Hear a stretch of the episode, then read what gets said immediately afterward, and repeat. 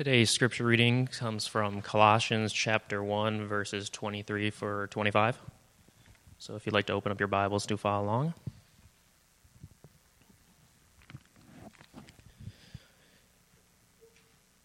If indeed you continue in the faith, grounded and steadfast, and are not moved away from the hope of the gospel which you heard, which was preached to every creature under heaven, of which I, Paul, became a minister. I now rejoice in my sufferings for you, and fill up in my flesh what is lacking in the afflictions of Christ, for the sake of his body, which is the church, of which I became a minister according to the stewardship from God, which was given to me for you to fulfill the word of God.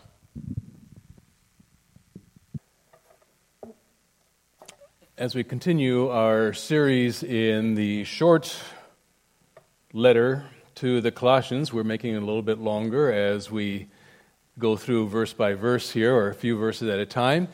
You remember that Paul is writing this letter to a small church, a small little town of Colossae, because their pastor, Epaphras, came to see him concerned about the teaching and infiltration of some false teachers working their way into the body of believers, teaching some false uh, truths. They were trying to convince the young Christians that Jesus was not God, and therefore was not enough. Jesus was not enough to provide salvation, and so really didn't have the power to save people. There were other things that you had to add, Jesus plus. And in verses 15 to 19, Paul strongly refutes the notion that Jesus is not God by making one of the most incredible statements in all of Scripture where he says, The Son is the image of the invisible God, the firstborn over all creation. For in him all things were created, things in heaven and on earth, visible and invisible, whether thrones or powers or rulers or authorities. All things have been created through him and for him.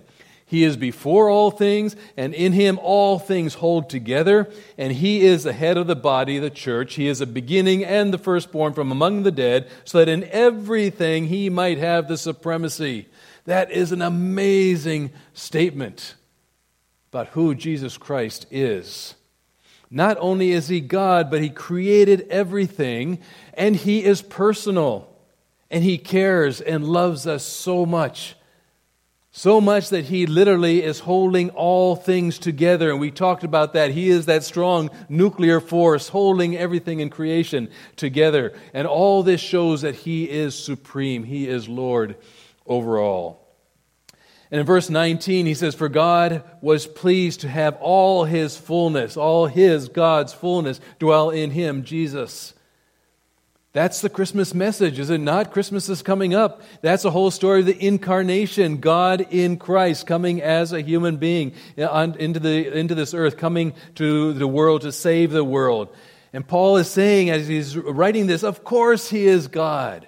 And he is supreme over everything. There's no doubt. Then in verses 20 to 23 that we looked at last week, he refutes the second false teaching that Jesus doesn't have the power to save people.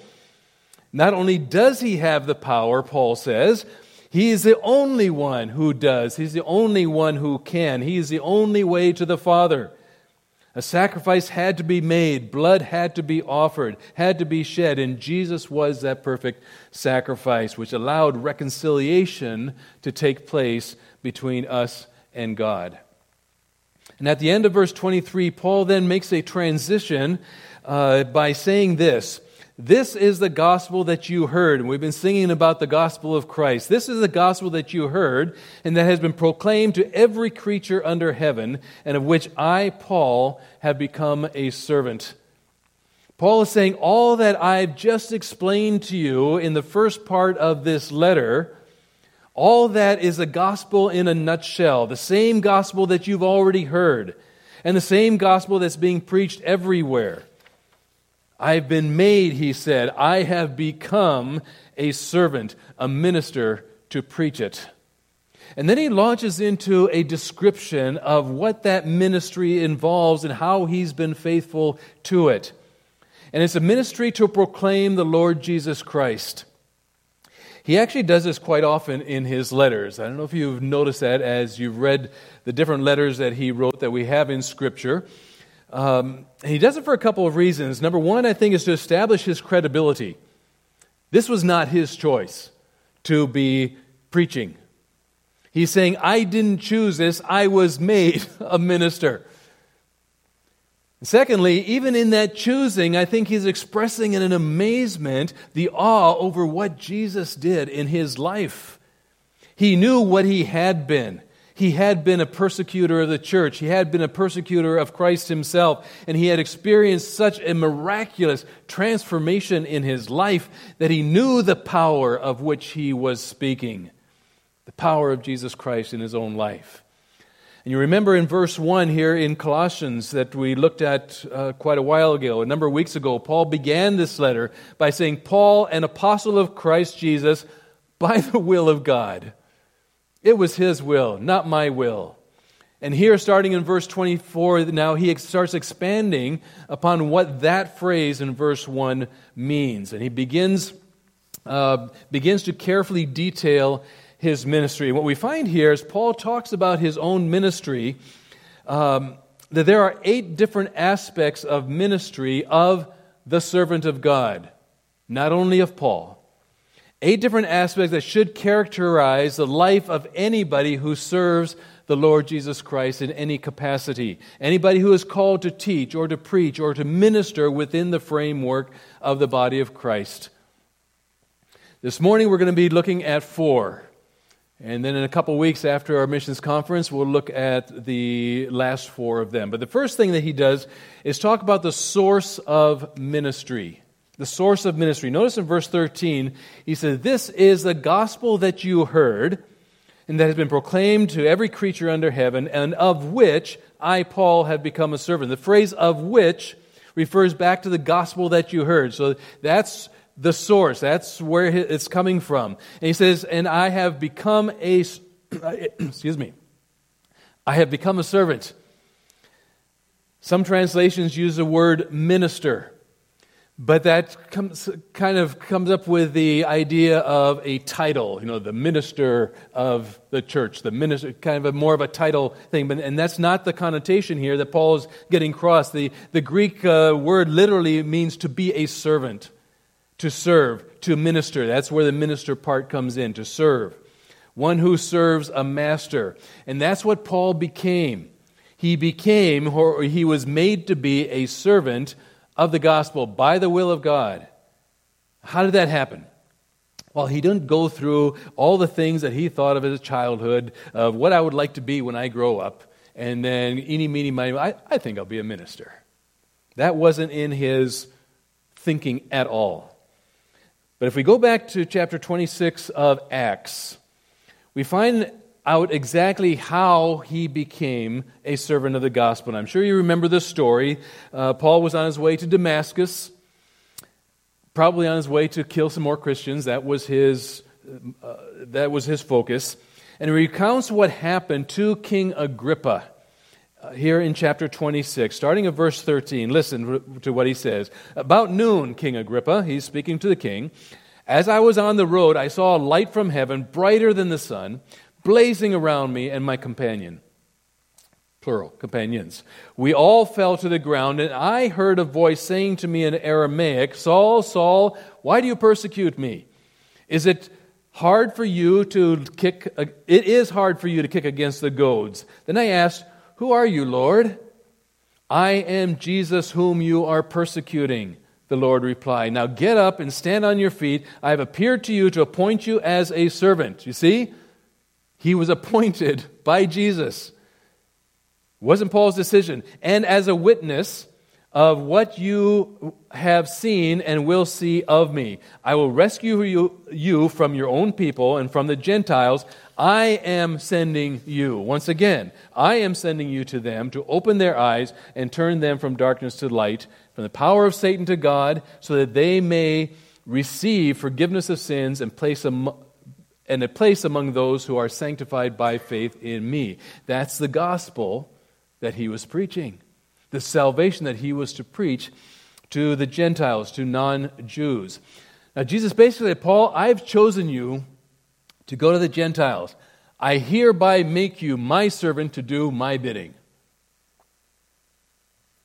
Folks, it's the Lord who makes ministers. It's the Lord who calls us to service. They are called by Him to serve Him in any way He wants. Paul is very conscious of this and, and lets all his readers know how he received the right to proclaim the gospel. In Romans chapter 15, verse 15, he writes, I have written you quite boldly on some points to remind you of them again, because of the grace God gave me to be a minister, to be a servant, same word, of Christ Jesus to the Gentiles. He's telling them, I'm only doing that which God has called me to do, and I am being faithful doing it. Folks, we don't choose the ministry God desires of us. Have you ever thought about that? We like to have a choice, don't we? We like to make decisions. That's, that's how we're made up. We, we don't want other people telling us, and that falls easy to fall into that in a church setting either. But it's God who calls. God chooses it, and then we are either obedient or disobedient. And it's not always something we may feel comfortable with or what we feel gifted to do. Know, public speaking was not something that I ever imagined doing. That's not part of my personality. I'd rather hide in the back and just be quiet, have nobody notice me. But when I was in college, I knew what God was calling me to, so I purposely signed up for a speech course in college. If I'm going to be doing some public speaking, I better figure out how, how to do this. And the first assignment, it was a short speech that we had to do. First assignment, I got up and I started going on my introduction and I blanked on a word and I couldn't think of another word. I couldn't think a way around it. I started hyperventilating and I felt all the blood and I thought, oh my goodness, I'm going to fall down and faint. And I said, I'm sorry, I got to sit down. How embarrassing is that? When God calls, it's not always something that we feel gifted in. We can't use giftedness as an excuse not to minister within the body. There are areas of ministry within the church that need ministering, that need help. We talked a little bit in our uh, announcement time this morning. We need help in the nursery. We need help back at the tech booth. There are other areas of ministry that, oh, I'm not gifted. Well, again, Maybe that's not a gifting, but we can learn. And if we step out and say, Yes, I'm, I'm open to doing whatever you want, Lord, He will then provide whether it's a gifting or the wherewithal or the strength and the wisdom to accomplish that. If we have a heart that is willing, He will gift us to the extent that He wants to use us. In writing to Timothy in 2 Timothy 1, verse 11, he says, And of this gospel I was appointed a preacher and an apostle and a teacher. He was appointed all of that. So, who made Paul a minister? God. Who then is a source of ministry? God. Whatever gifts we've received to operate within the body of Christ, who gives us those gifts? According to 1 Corinthians chapter 12, we are told that the Holy Spirit di- distributes them to each one just as He determines. Again, not our choice. I think so often Christians are confused about ministry or what they should be doing for the Lord, and they sit back and wait to figure out what gifting they may have before deciding whether they want to minister or not. That's not a choice that we have. We should be asking God, How or where do you want me to minister? How do you want me to serve? And then say, Okay. God doesn't want us to argue with him. Moses did that. You remember that when he was calling Moses? And God's wrath burned against him. But when we say, okay, then God will give us a strength. He will give us a gift for that ministry that He has chosen us for, not for the one that we have chosen. If I look back in my lifetime, there are so many things that God called me to do, and I kind of did a double take. Excuse me, what? No, I, I can't do that. I have no idea how to do that. He said, go, do it. Okay. It's amazing how we saw then how God, God works through that. It is God who calls us. It is God who puts us into ministry. It's not something that we choose. Paul reiterates this in verse 25 of our passage here in Colossians 1. I have become its servant. Again, talking about the gospel. I have become its servant by the commission God gave me to present to you the word of God in its fullness. Folks, it wasn't just Paul who was being commissioned. God has commissioned each one of us. No matter who you are, no matter who I am, as a Christian, the Spirit of God has given us certain gifts. And if He's given us those gifts or those abilities, He's called us to minister those gifts. And we need to do that. It's a serious responsibility that He has given to us. And if you have a gift of the Spirit or ability that the Spirit has given, uh, given us, and we all do that, then we are stewards of something that belongs to God.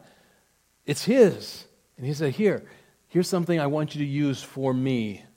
And we are to minister that. We are to serve those who are in need of it. And if we step back, if we step back and refuse to minister and refuse to participate within the church body, we are being disobedient to God's calling and we are grieving the Holy Spirit who has gifted us. There's only one reason He gifts us is so that we can use it for His glory and, and honor. 1 Peter 4, verse 10 says, Each of you should use whatever gift you have received to serve others as faithful stewards of God's grace in its various forms. Why? He goes on to say in verse 11, so that in all things God may be praised through Jesus Christ. We're not looking for the glory, we're not looking for the kudos from other people in the church. We're doing it for God's glory. Are you serving the Lord in the body right now? Or are you grieving him? Serious question. Secondly, Paul shares the attitude of the ministry. The attitude of the ministry. As we serve the Lord Jesus Christ, recognizing God has called us, what should be our attitude? What should be the spirit in which we serve? Look at verse 24. I'm just going to read the first three verses, th- excuse me, the first three words of that verse. Now I rejoice. So, what's the attitude of the ministry? Three letters joy. Attitude of ministry ought to be joy. We used to sing a children's song. Uh, some of you remember Jesus and Others and You. How many remember that song? What a wonderful way to spell joy. Jesus and others in you, in the heart of each girl and each boy. J is for Jesus, for he takes first place. O is for others that we meet face to face. Y is for you. In whatever you do, put yourself last and spell joy. We tried looking, looking it up to sing today and we couldn't find the music. Great song. The spirit of the ministry is joy. Whatever our ministry is, we ought to be enjoying it. It ought to bring joy. I think it's a sad reality that many ministering Christians don't have or have lost that right attitude. We allow personal issues to get in the way of ministry, and it's easy to blame people or situations, and we, it's easy for people to start stepping back from ministry. If you step back from ministry in the body, you need to ask yourself why. Is that what God has asked me to do? The gifts are given to build up the body of Christ. When Jesus is in, when Jesus is in our life, is he a priority? You know, the last I looked, the word Yaj is not in the dictionary, Y O J. That's where you take first place. You and others in Jesus spells Yaj. Paul says in 1 Corinthians chapter 12 verse 4 to 7, there are different kinds of gifts, but the same Spirit distributes them. There are different kinds of service, but the same Lord. There are different kinds of working, but in all of them and in every one it is the same God at work. Now to each one Did I skip you? Now to each one the manifestation of the Spirit is given why? For the common good. For the common good. It is, it's easy to get discouraged because of circumstances, isn't it? It's easy to get tired. Absolutely. Paul did. At one point, he said, I, I have continual sorrow and heaviness of heart concerning my people Israel. But he never lost the internal joy. Paul's joy was generated because of what Christ had done for him. He never lost sight of that, and we can never lose sight of that. Paul's joy was always based on the perpendicular, not on circumstances on the side. That's why he, he can write in 1 Corinthians 10.31, so in whatever you do, do it all for the glory of God, because that's what we're doing. That's what, who we're serving. This brings us to the third point. We've got to know the source of the ministry and understand the attitude of the ministry because there is going to be suffering in ministry. Now, we don't like to hear that. Look at verse, the rest of verse 24. Now I rejoice in what I am suffering for you. How does that work? And I fill up in my flesh what is still lacking in regard to Christ's affliction. He starts out by saying, Now I rejoice in what I am suffering for you. At the moment of his writing this letter, he was a prisoner. He was a prisoner in Rome. He tells us that in chapter 4. And if we go back to Acts chapter 9, this is the incident of Paul's conversion again when it actually happened. And we see Ananias here um, in, in, that, in that story. Ananias, to whom Paul goes to after his blindness and, he, and after he encountered Jesus. Ananias is kind of arguing with God here at this point, and he's saying, God, I, have heard about this guy Saul. He's, he's, he's a scary dude. I don't want anything really to do with him. Verse 15, we read, But the Lord said to Ananias, Go, this man is my chosen instrument. Again, God's choice. To proclaim my name to the Gentiles and their kings and to the people of Israel. Then he says this I will show him how much he must suffer for my name. From the very beginning, God said, Paul, you're going to be paying a high price. You're going to be a prisoner a lot. You're going to be persecuted and suffer a lot. But you know, Paul never saw himself as a prisoner of Rome. Never did. Every time he talks about being a prisoner, he says, I'm a prisoner of Jesus Christ. He always saw it that way. In, in, in, the small letter of Philemon, one chapter, verse 1, it says, Paul, a prisoner of Jesus Christ. Verse 9, now a prisoner of Jesus Christ. Verse 23, my fellow prisoner in Christ Jesus, Epaphras. Isn't that interesting? Pastor from uh, Colossians at that point. He sees all his sufferings as a fulfillment of prophecy. He says, Hey, I rejoice in my suffering for you. It's what the Lord predicted. It's what Jesus told me was going to happen. This is great. It just helps me to believe in Him even more because He told me this is going to happen. It's happening. Because exactly what He said would happen, I see His word being fulfilled in me. I fill up in my flesh what is still lacking in regard to Christ's affliction that He promised. So He says, I rejoice in what I am suffering for you. Yeah, but why? Philippians 1, verse 29, he says, For it has been granted to you. That's a very positive term. What's, what's he granted to me? It has been granted to you on behalf of Christ, not only to believe in him, but also to suffer for him. Well, thanks for nothing, right? What kind of a grant is that? Why do we have to suffer? I don't get it. But remember who our struggle in this battle is really against. We need to keep that in the forefront of our minds. It's not against people. It's easy to start thinking that way. It's against Satan, against the principalities of this dark world. Ephesians chapter 6. And as long as we are in this world, we are in Satan's way. We are a hindrance to him and to what he wants to accomplish. We are a blockage to him. And so he is going to come against us and do battle against us. That's why we suffer. So, how can we have joy in suffering? Well, let me give you five very quick thoughts about that. Number one, it brings us nearer to Christ. Paul said in Philippians 3:10, "I want to know Christ." Yes, to know the power of his resurrection and participation in his sufferings. How does that work? When we suffer for the cause of Christ, that is when the world hates us, when the world persecutes us, when the world rejects us and mocks our Christ, in a sense that suffering helps us to understand Christ better, drawing closer to him. We, we understand what Christ went through. Jesus himself said in John 15, 18, If the world hates you, keep in mind that it hated me first. 2 Timothy 3:12 we read everyone who wants to live a godly life in Christ Jesus will be persecuted. Living a godly life in Christ Jesus will be persecuted.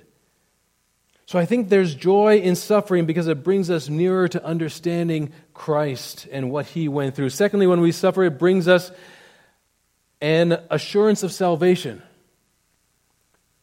Now, don't misunderstand me here. Absolute assurance of my salvation is through Christ and through the Holy Spirit who is living in me in the transformation of my life. But we can also be reassured in our own minds and hearts of our salvation. Listen in 1 Peter 4:14, if you are insulted persecuted, ridiculed, if you are insulted because of the name of Christ, you're blessed. That's a good thing. Praise the Lord, for the spirit of the glory spirit of glory and of God rests on you. That's the proof. You're being ridiculed. You're being persecuted. Ah, oh, that's great. That must mean that the Holy Spirit's actually living in me and, and it's visible and it's evident. When we suffer, we can have this tremendous confidence of the, that the presence of the Holy Spirit is living in our life and assurance of our salvation. Thirdly, it brings a future reward. When we're willing to step out for Christ and be bold and to speak the truth and suffer the consequences sometimes. It doesn't have to be every time, but sometimes if we do, God promises a reward. I love rewards. I don't know about you. Paul says in 2 Corinthians 4:17, "For our light and momentary troubles, what you're going through now is just, just a moment, are achieving for us an eternal glory that far outweighs them all. All the troubles that we are fussing about now, what we're going to receive far outweighs all of that. Now, that's not the purpose of our suffering, but that eternal glory is the result of our suffering. I'm not going to go out there suffer to see if I can get a bigger reward. That's not what Paul is saying here. But if we're being obedient to Christ and we suffer for it, God has a reward for us, and it outweighs it all. Fourthly, it brings salvation to others. We suffer because we are obedient to Christ's commission to go and make disciples. And when we do that, again, we're stepping into Satan's dark domain. He doesn't want us there, and he's going to come against us but it's only in the preaching of the gospel and our suffering because of it that others will hear and call on the name of the Lord. Paul says in Philippians 2:17, "But even if I am being poured out like a drink offering on the sacrifice and service coming from your faith, I am glad and rejoice with all of you." He says there's a price to pay, he says, but it's worth it the health and wealth preachers of our day have it all wrong. They preach that if you just, you just need to have faith. You need to have the right amount of faith to name and claim your blessings and your wealth and your health. And if you're suffering, there's a problem with your faith. I would contend, folks, that if you're not suffering, then perhaps there's a problem with your faith. Perhaps we need to ask ourselves, why am I not suffering? And I think the fifth, fifth thing is that it brings frustration to Satan. Have you ever thought about that? I think it brings frustration to Satan. We suffer as Satan attacks us, usually through other people. Why does he attack us? To discourage us, to weaken us, to make us ineffective, useless in the hands of the Lord.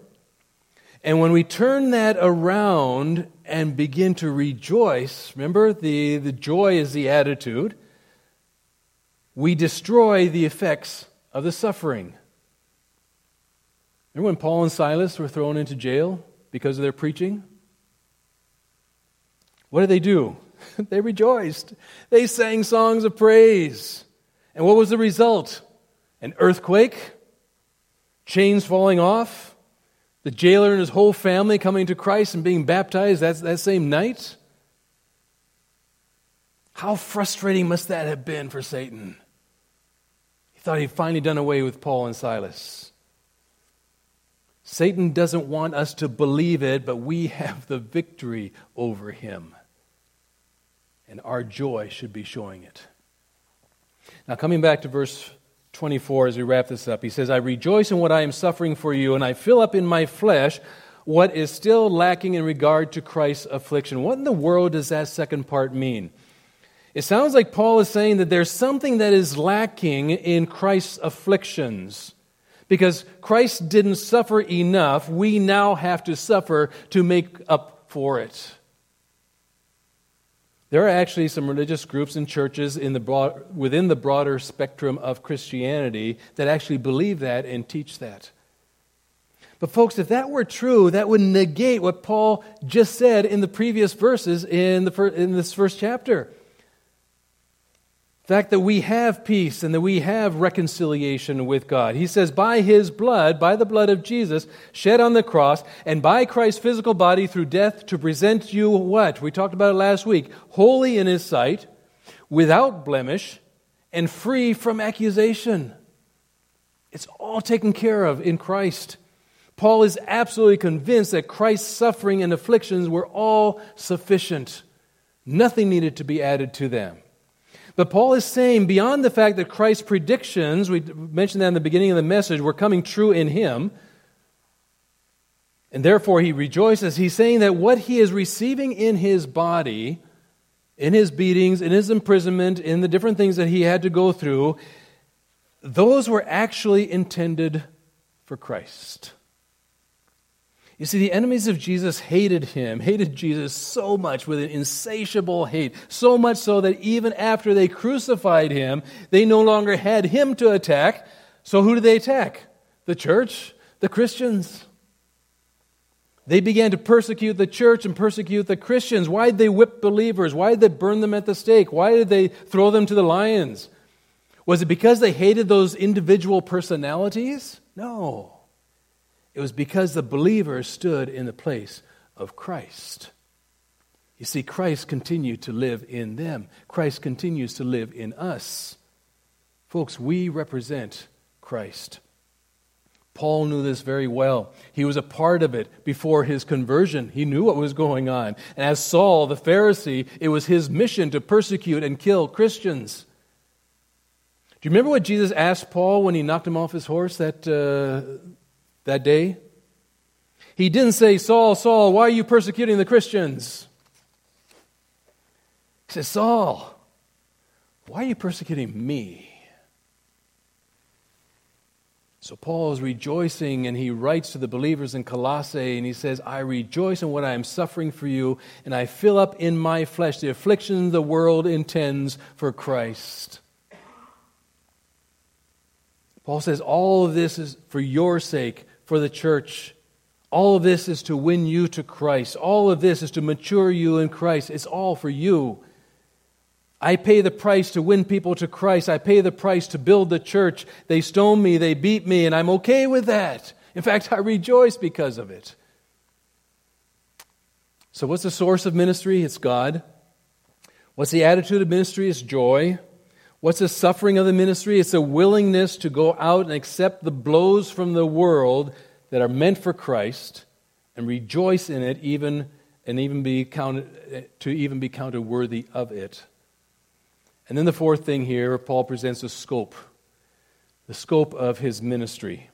We find that at the end of verse 25 I have become its servant, the servant of the gospel, by the commission of God that God gave me, the source of his ministry to present to you the Word of God in its fullness. That's the scope of his ministry. He could have said, You know what? I've got bigger plans to preach to the world. I've been given ministry to all the Gentiles, and you guys there Colossae, you know, you're a puny little church in a puny little town, not really very significant. I've got better, I, I just don't want to waste my valuable time on that. I've got bigger things to do. But Paul knew what his commission was at that moment. And it was to present the Word of God in its fullness to those believers in Colossae. Now, folks, God had much bigger plans But he didn't have to tell Paul about it. Paul had no idea that someday a small church in Ann Arbor in Scioto Township would be studying his letter to that little church in Colossae, and the Holy Spirit would be teaching us about what he wrote then. You see, it's easy to get discouraged in ministry, isn't it? We see other ministries that seemingly are going like gangbusters. And God tells us to be faithful to the ministry He has called us to and let Him take care of the rest. Think about Jesus' ministry. Even He was limited. It's kind of an interesting thought. You see, ministry is not about how broad it is, it's how deep it is. God says, I'll take care, or if you, you take care of the depth by my leading, and I'll take care of the breadth. I'll take care of the results. How did Jesus limit his ministry? He only did God's will. We read that over and over again. I only do what the Father tells me. That's it, nothing else. John 5:30 he says, "I seek not to please myself, but him who sent me." He sent me, he gave me a purpose, I do what he tells me to. That's it. Secondly, he had a time limitation. He had 3 years of ministry. And everything in its time. How many times as you've read through the Gospel of John do you read his hour had not yet come?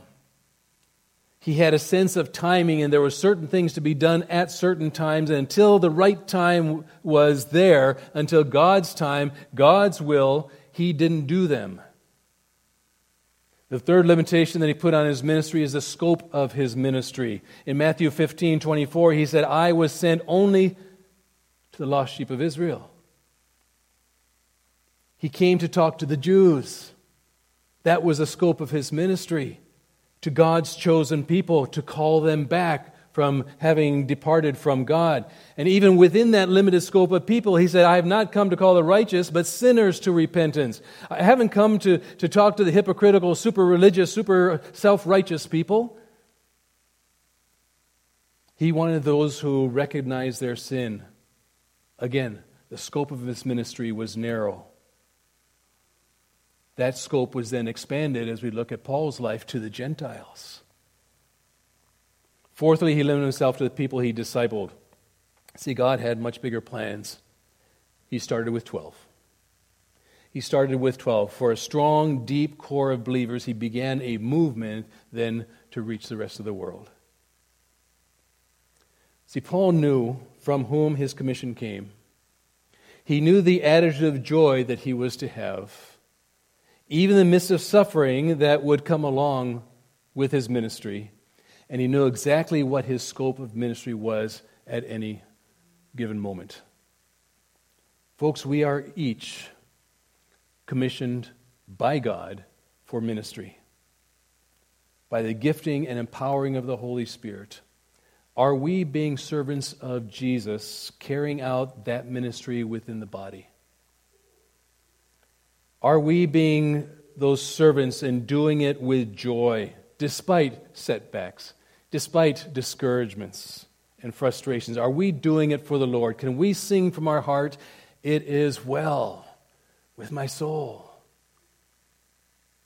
In a moment, we're going to sing a prayer for our closing song.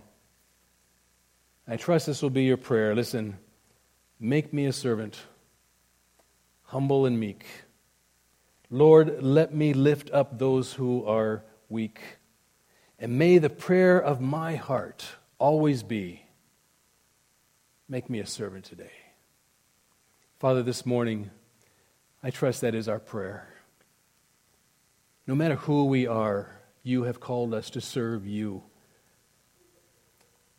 You are our master. You are our Lord. And Father, you are such a loving and gracious Lord and master. We talked in our spiritual growth class about the, the yoke that people often feel burdened with, things that, going, uh, that, that weighs us down. But Jesus says, My yoke is light because I'm there. I'm lifting it up and I'm, I'm working with you. Jesus is not a taskmaster. Father, I pray that you would let us be able to see ourselves as your servant. And no matter what you would ask us to do, say yes. with the expectation that you are going to empower us and you are going to give us the wherewithal to accomplish what you have asked us to do. And your name will be glorified. In Jesus' name.